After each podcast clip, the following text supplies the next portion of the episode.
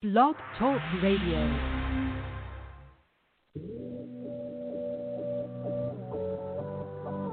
Ignite your life with passion and purpose. Your health, your wealth, your happiness. Make it good.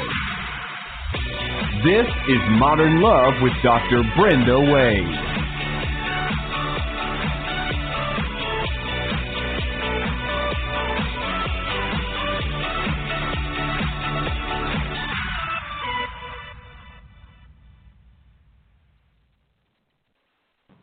A big thank you to Rainbow Grocery, our favorite grocery store here in the San Francisco Bay Area, for being our sponsor because a healthy body is a sexy body. And hello, modern lovers. Speaking of sexy bodies, I wonder if you have faced any big challenges in your life every day. In our trainings and private practice, I'm talking with people who are facing disruptions in every area, the big challenges of life. And we all face those things, right? So, coming up, we have a very refreshing, candid memoir by Susan Cross, who shares her survival story when she had a near fatal physical, oh, disruption doesn't begin to describe it while vacationing on a remote Caribbean island and how she turned the whole experience into a personal eruption rather than a disruption of the best kind. So, disruption is the flip side of balance. When you want to have a productive life, a great relationship, that's what we're all about here at Modern Love Radio. We give you the tools, the insight, and the information you need to create a successful life in every area.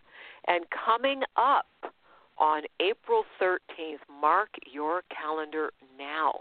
If you're in the San Francisco Bay Area or any place where you can get to San Francisco, join us April 13th for Quantum Power.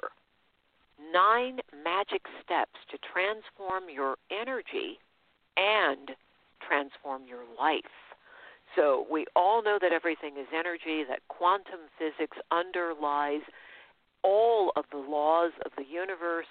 And we really want everyone to understand that whether it's love, whether it's wealth, whether it's success, whether it's healing in your body, the research is in. If you know how to work with beliefs, thoughts, words, feelings, and actions to get your energy tuned up, you're now working with quantum power, and it can transform just about anything. So join us. Go to Eventbrite for more information. Reserve your seats now. Space is very limited, and I look forward to being with you in person for Quantum Power, April 13th, here in San Francisco at the Modern Love Training Center. So let's quickly go through our Ask Dr. Brenda question keep those questions coming. This one says My wife attended an out of town business meeting with three male coworkers. When I tried to contact her on her mobile phone and the hotel room phone, my calls were unanswered. I thought this was going to be an isolated event, but it happens every time she goes on the road. I have begged her to call at least once, but she says nothing is happening.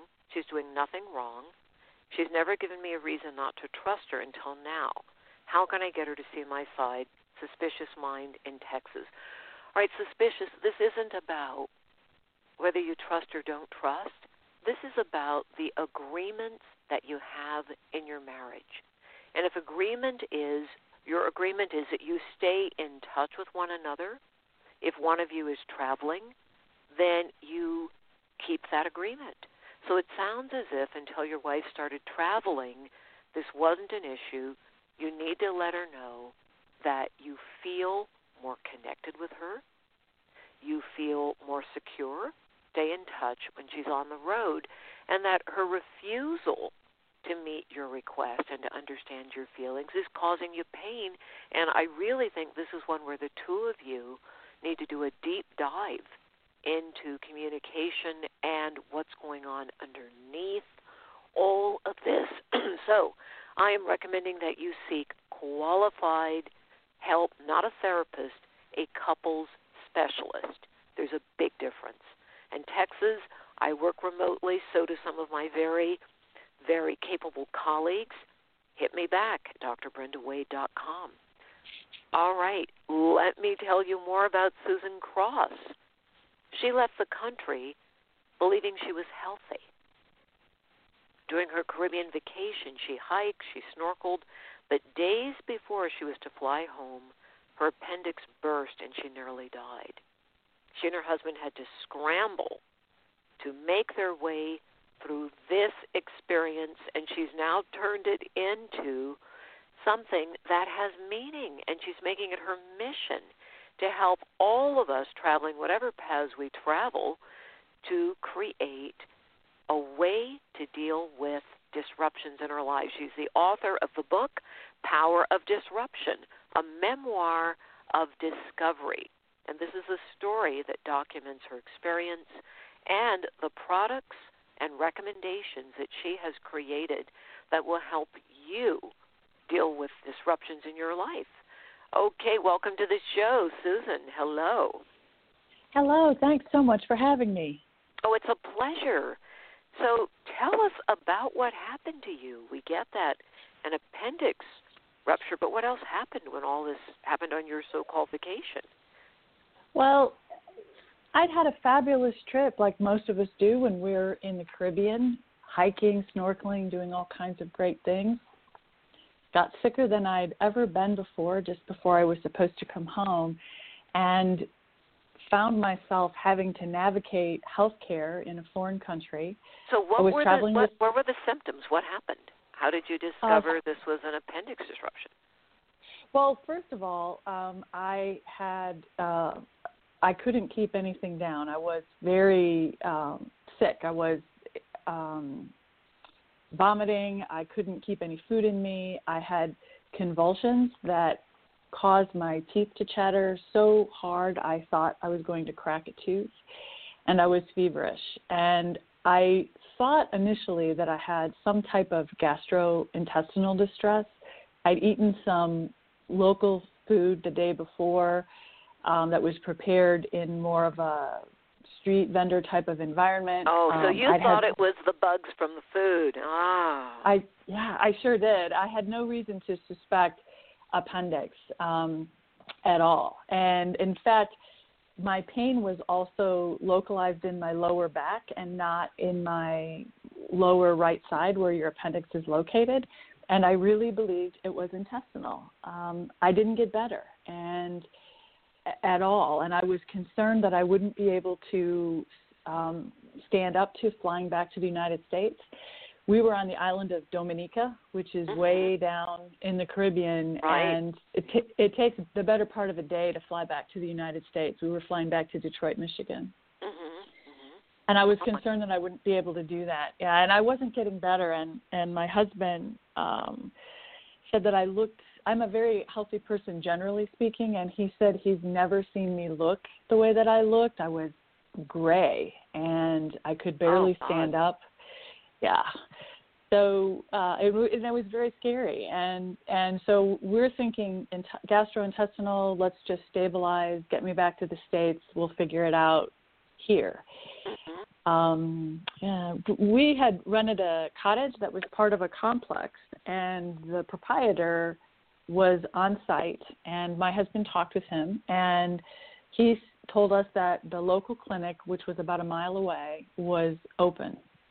And there's only one main hospital on the island, which was about an hour from where we were staying across the mountains on a very windy and pothole filled road. Oh God! And we we didn't want to have to jump over to the hospital if we didn't have to. Mm-hmm and yeah, so um, we agreed. Uh, my husband John and I agreed that it would be good to go to the clinic and and just stabilize.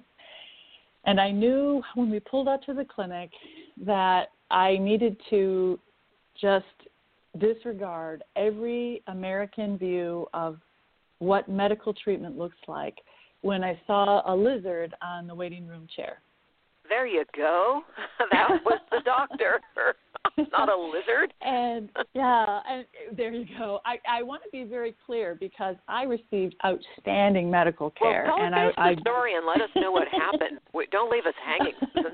Okay. Let's, let's get on so with the I, story here. This is the story. I'm visualizing you now in this place where you've got the lizard and and you've got the windy, twisty road over the mountain between you and the hospital. What happened? Yes. So what happened? I'm in the clinic. Um, they stabilized me temporarily with an IV. Um, they ruled out uh, gastrointestinal issue, but they couldn't identify what was wrong. I had another convulsion that was even more um, severe than the one I'd had in our cottage. And it was like something out of an old fashioned horror movie from the 1980s where um, my IV came out and blood is shooting all over the room, and it was just oh my a, god, a it's mess. getting gruesome. Oh, well, I don't want to shock your I don't want to shock your viewers too much, and I won't be too gory, Dr. Brenda. But um, but it was I a gory tell you scene. We get it. Ugh. it was, yes, and and so um, they they said, you know what, you need something more than we can do for you here. Um, they were able to draw blood from me. They put it in an igloo cooler, like we often in the U.S. carry medical uh, things back and forth, and they put me in an ambulance, which basically was a van that had a light on the top of it, and a long bed in the back, and a bench, um, and a nurse sat in the bench, and my driver took me to the hospital. So the hospital, like I said, is, was an hour away um, on a very windy road, and there uh, and it's very pothole filled. The the road oh is about dear uh, God. yeah Oh, yeah. I can just see you bumping along in agony on this windy, twisty road with potholes. Oh, Oh my gosh, yeah. It, you know, and the and the road is only about a lane and a half wide by American standards, Yeah. and it was it was incredibly painful. Now I've had two babies through natural childbirth, but I can tell you that that was nothing compared to what it felt like to be bumping along to the hospital. Um, and I I went in and out of consciousness, but I don't think I ever completely lost consciousness. I which mostly is was too just bad trying. because being unconscious would have been good in a situation like that. There's a time and a place for everything, Susan, and that was the time to be unconscious. Oh, Oh, yeah. believe me, it would have been it would have been helpful, but there was just something in me. I just kept thinking I need to just stay aware of what's going on. Mm-hmm. You know that um fright or flight reflex that or Right. fight or flight reflex that takes over. And I I had to I realized I didn't know what was wrong with me, but what I realized was that it was going to be bigger than anything I could do myself. And it it took a lot of mental energy for me to just Oh, I can try imagine. and yeah, so you finally get calm. to the hospital. Yeah, being calm I, is oh, it's it's a challenge in a situation like that. I get yes, I get to the hospital, was admitted through the ER, um, and the hospital was uh, is it's called Princess Margaret Hospital. It's been around since the 50s. Um, again, I had to not have an American view of hospitals when I went in there because it looks like it was from the 1950s. Um, the medical staff was very efficient. The nurses were in really crisp white uniforms. Everybody was dressed professionally, but it was um, it it looked um, not like what we would expect here. It was old old looking by American standards. Um, it was clean, but it was gray or like a light blue gray on the floor. Um, as with most Caribbean things, there's a lot of activity that takes place outside. So you're treated on the inside, but you have to walk between different or travel between different buildings to get right, treatment. exactly. Um, I was admitted into the ER. I was given um, a um, an ultrasound, which is the diagnostic tool they were using to see what was going on in my abdomen. And uh, two two Cuban doctors were doing that test, and they realized that I was American when I said something, and and they said in a in a moment of you know uh, humor, right? Because we have to find humor in the midst of tragedy. They said, "Ah, Americano, I'm so glad we're allowed to like each other now." Oh God, right That's Uh, good. So, how long did it uh, take them to diagnose this was your appendix? Uh, probably they diagnosed it as appendicitis, not as a ruptured appendix. And they di- I from the time I entered the ER to the time I was diagnosed, um, it was probably about two hours. Mhm. Um, and then they had to call the surgeon. They scheduled me for surgery that night. They had to call the surgeon in, um, and then I ended up having surgery around 10 at night. I was admitted into the Well, that's women's pretty ward. fast. Yeah, that's that's Yeah, it is pretty fast. I agree. I was I was still in pain over all, all throughout all of this because of course they're not going to give me any medication or anything um, before surgery, and Right. I was admitted into the women's ward, so 26 bed women's ward. Um, I'd never stayed in a ward before. I've only ever been in a, a just a hospital room with one other roommate. Mhm. And my if my neighbors and I it was full, and if my neighbors and I would have stretched out our arms, we could have touched each other. And uh, the nursing staff was fantastic. But I'm laying in there, and my husband, as soon as I got the diagnosis of appendicitis from the doctors when I had the ultrasound, I went back to meet up with my husband in the ER, um, and I told him what it was, and we both just looked at each other with we didn't even know what to say in that moment and had to make a split second decision to resign ourselves to just trusting that the life was going to take care of both of us while I went through this. Wow. Um, so you had the surgery. You're now back on the ward. How long did it take to recover? Um, they found out that the appendix was ruptured in surgery, and my husband was waiting outside the operating theater on an outside a bench, sitting outside of that building by himself at night. It was mm-hmm. supposed to take 45 minutes, and an hour and a half went by, and they still hadn't seen anybody.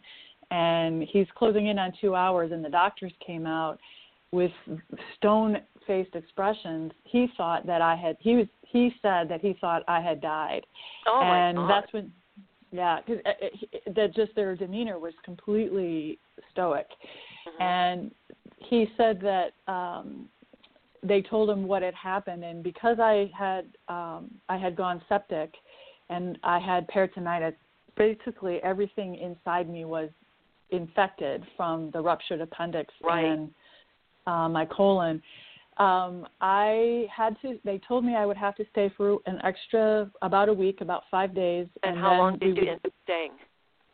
i ended up staying an extra week hmm then uh came back to the united states um Now, and right there, actually Susan, I'm gonna I'm gonna stop you there because the story is so wild and so just talk about something out of the blue one could never expect. No wonder you call your book The Power of Disruption. And you're giving us a taste of the memoir, but I do want everybody to read the rest of the story and pick up Susan's Okay. book. So, Susan, coming out of this, you came up with something that you say every person should have. You call it Yes, a um, medical travel portfolio. Now, what I do. Mhm. So it includes your medical biography, which is basically a very short version of your medical history, um, your um, date of birth, any allergies, any medications that you might be on, um, anything that is relevant to you receiving medical treatment right now. And then also a medical contact sheet, which includes um, your emergency contacts, someone you're traveling with, or someone back home, whether it's a family member, a friend, or a business colleague. Mhm. And then um, your um, emergency care providers, Now, particularly this if you is have on your website, is it not? yes, Everybody, is. I want you to make a note of the website. It's www.susan.cross, C R O S S, dot com, so that you can get the complete list of everything Susan recommends portfolio. So if you or someone you know, someone you love is traveling, you make sure everyone has this on them. It's so important because as Susan has already said, disruptions can occur at any point in life, and being prepared is half of it, and knowing how to meet the challenges. So, what are the three things, Susan, that you think you should always share with your traveling companion? You need to share um, your medical contact sheet. get let them know who they can contact or who doctors can contact if they need to know more about your medical history and you're not able to provide it. Okay. The second and what thing, are some of the se- little known? I'm sorry. Go ahead. That's okay. The second thing would be your current medical conditions, including allergies and prescriptions, and then your family contact. Who else should be contacted in the event that's that you're not going able to to be do that on yourself? the website, right? Yep, it is. Okay. It's all on. Now, what are the little known sections of healthcare policies that people should check before going on a trip? You need to check uh, whether your healthcare, your current healthcare coverage, actually provides out-of-country care. We're used to checking for out-of-network care, but most of us don't check for out-of-country care. So, in an emergency, will you be covered if you're outside of the United States or its territories? hmm And what, this is so important given your experience, what do we need to know about accessing emergency services if we're in a foreign country? The first thing I would say is to know um, to know who have a local contact that can provide a recommendation to you. So if you're staying at a resort or you're staying at a, a hotel, bed and breakfast, something like that, there's a, an owner or a proprietor or a concierge who can probably provide good information for you. Like I said, in our case, the owner of the property was able to give us guidance and recommendations. Um, the the other thing I think that's important to know about accessing services in a for uh, medical services in a foreign country would be to understand before you get there what level of English is spoken in the country. Um, if you do not speak a second language, it's important to know how well that country speaks English. Now, most countries around the world do, but not all with equal level. Well, what do you do if level. the country doesn't have people who are fluent in English? What do you do? There usually will be that you will have to find someone who is. Um, that's also where your um, your medical information that you have written down can become important because they could scan it in. There are a lot of ways to translate that. Um, there are ways to translate things uh, with apps on your phone, et cetera. So there are medical, uh, there are information ways to get around that. But that's where having that background information is so important. Okay, and then suppose you're in a country where uh, you need some support. How can the American Embassy help you if it's an extreme emergency? Um, they also can connect you with local healthcare services, um, and they can direct you to local, like I said, local services. And don't be afraid of using local services. Like I said, I received excellent care, but I was directed to the right places for that. The embassy can also help inform your family and friends if you're not able to do so yourself. And if needed, they can help arrange for the transfer of your funds in order to make payments to receive medical care if that's needed. They will not provide the funding, but they can um, help make arrangements for that. There's uh, there uh, if you contact the State Department, go on the State Department website, uh, U.S. Secretary of State. Um, there's a lot of good information that specifically outlines their services um, that they can offer. Now, you've done a great job pulling together a lot of this information in your book, The Power of Disruption, a memoir of discovery. What is the most important thing you discovered going through this truly hair raising experience? I think there are that there are two things in particular. The first one is um, I discovered that I had to surrender control to my tribe. I had to trust my people that I knew, my husband, my family back here in the States. And I also had to trust people that I didn't know, but who are part of my tribe as well. All the medical personnel in Dominica and the people that helped my husband since he didn't have a support network down there, a family. And for someone like me who has worked in business for a long time and is used to um, having a lot of control over what happens in my life, that was really difficult. Mm. But if I wouldn't have done that, I wouldn't have I wouldn't have been able to heal. Wow. So being able to surrender control, ask for help, accept help, and I have to ask you this: What was the scariest thing about your healthcare experience when you were in the Caribbean? for me, the scariest thing was, and I I don't want to give away everything in the book, but the scariest thing for me, honestly, was um was not, not the lizard about me. on the chair. Yes, no, not the lizard on the chair. I've hiked and traveled in the Caribbean. I'm used to lizards. I'm good with that. Honestly, for me personally, the scariest thing was not knowing what was going to happen next because I kept running into one thing after another. Um, I thought it was appendicitis, then it was a rupture. You know, things happened while we were I was in the ward. There was a lot of noise and chaos and confusion. Um, and it was just the unknown of what was going to happen next. And that was really scary for me because I, again, had to surrender control and just trust that I was where I was supposed to be and that I had the strength within myself to to see myself through while I was trusting all these other people to take care of my body. Hmm. So at the end of the day, it comes back to trusting yourself. Now, Susan, how did this affect your relationship with your husband? This is Modern Love Radio. We want to know how does a crisis like this affect a marriage? How did this affect you guys? Yeah, that I love that question. I'm so glad you asked.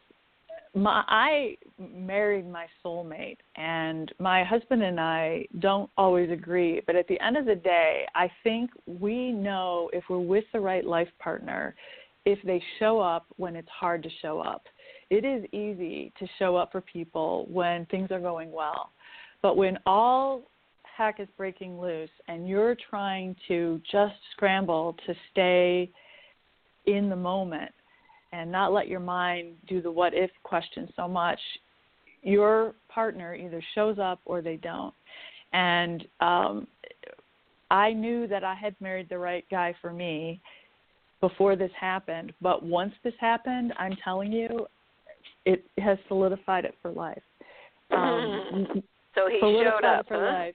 He showed up, and you know what? We don't always agree, and I hope that we never always agree because that would make life a little bit boring, um, and it takes the fun out of of discovering things together but um it you know modern love is the same as old fashioned love in that your partner either shows up for you or they don't. And mine my husband john was there in spades and i will forever be grateful for that. Beautiful. Now when the two of you look back on that experience together what stands out in terms of the way it impacted your relationship I think it was not just the relationship we have with each other, um, because we felt very good about that when this all started. It reinforced for us that we made the right life choices as a partner.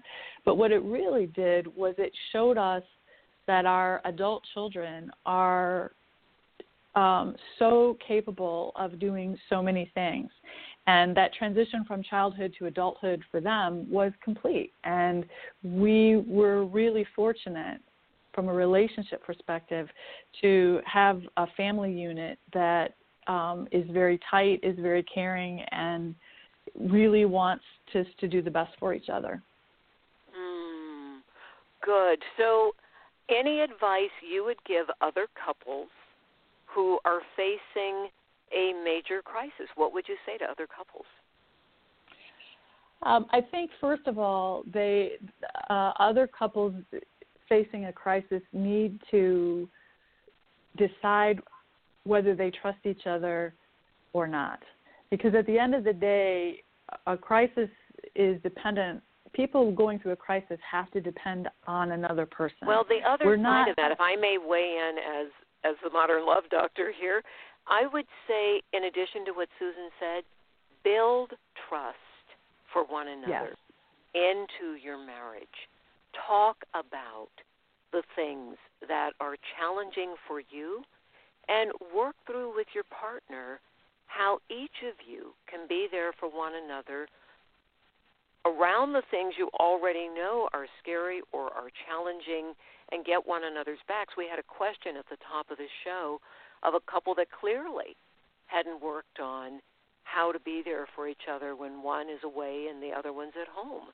So some of this work is done ahead of time. I'm sure you and your husband had done some, Susan. So you had that trust built in.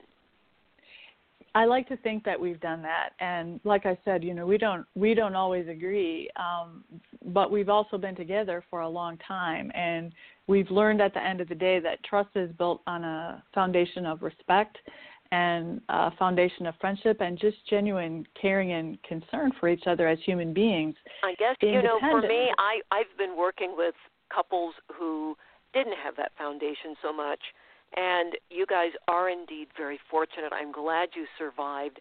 I love the idea of people reading your book and learning more about how to face a huge challenge and how to face it as a couple. You know, that's why I do modern love training and I encourage everyone to remember when we learn better, we love better. And anything in life can be a teacher, which is certainly what Susan Cross is teaching us with her book again. Her website is www.susancross. Excuse me, www.susan.cross, C-R-O-S-S dot com. That'll be up on our website, on our social media. It'll certainly be up uh, where you can follow Susan and pick up the book. And I say, get thee to a store or Amazon if you must, and pick up that book. It's important to have stories that inspire, uplift, and teach. Susan, thank you for being our guest. It's been a pleasure. Dr. Brenda, thank you for having me. You bet. And everyone, go to Eventbrite, grab your seat now for April 13th, Quantum Power Nine Magic Steps to Transform Your Energy and Transform Your Life. All right. Big thank you to LeGrand Green, our executive producer, Cliff Dunning, our associate producer, and to you, modern lovers. I'll see you soon at Modern Love Training. Blessings.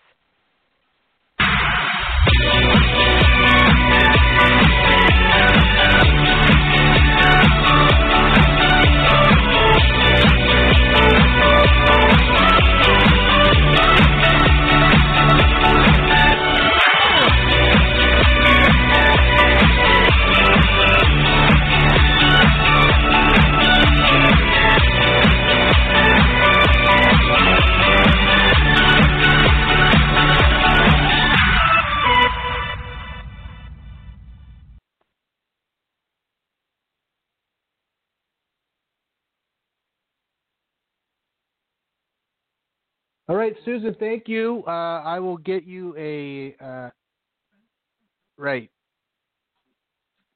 No, we'll send you a, a an audio of the presentation. Thank you.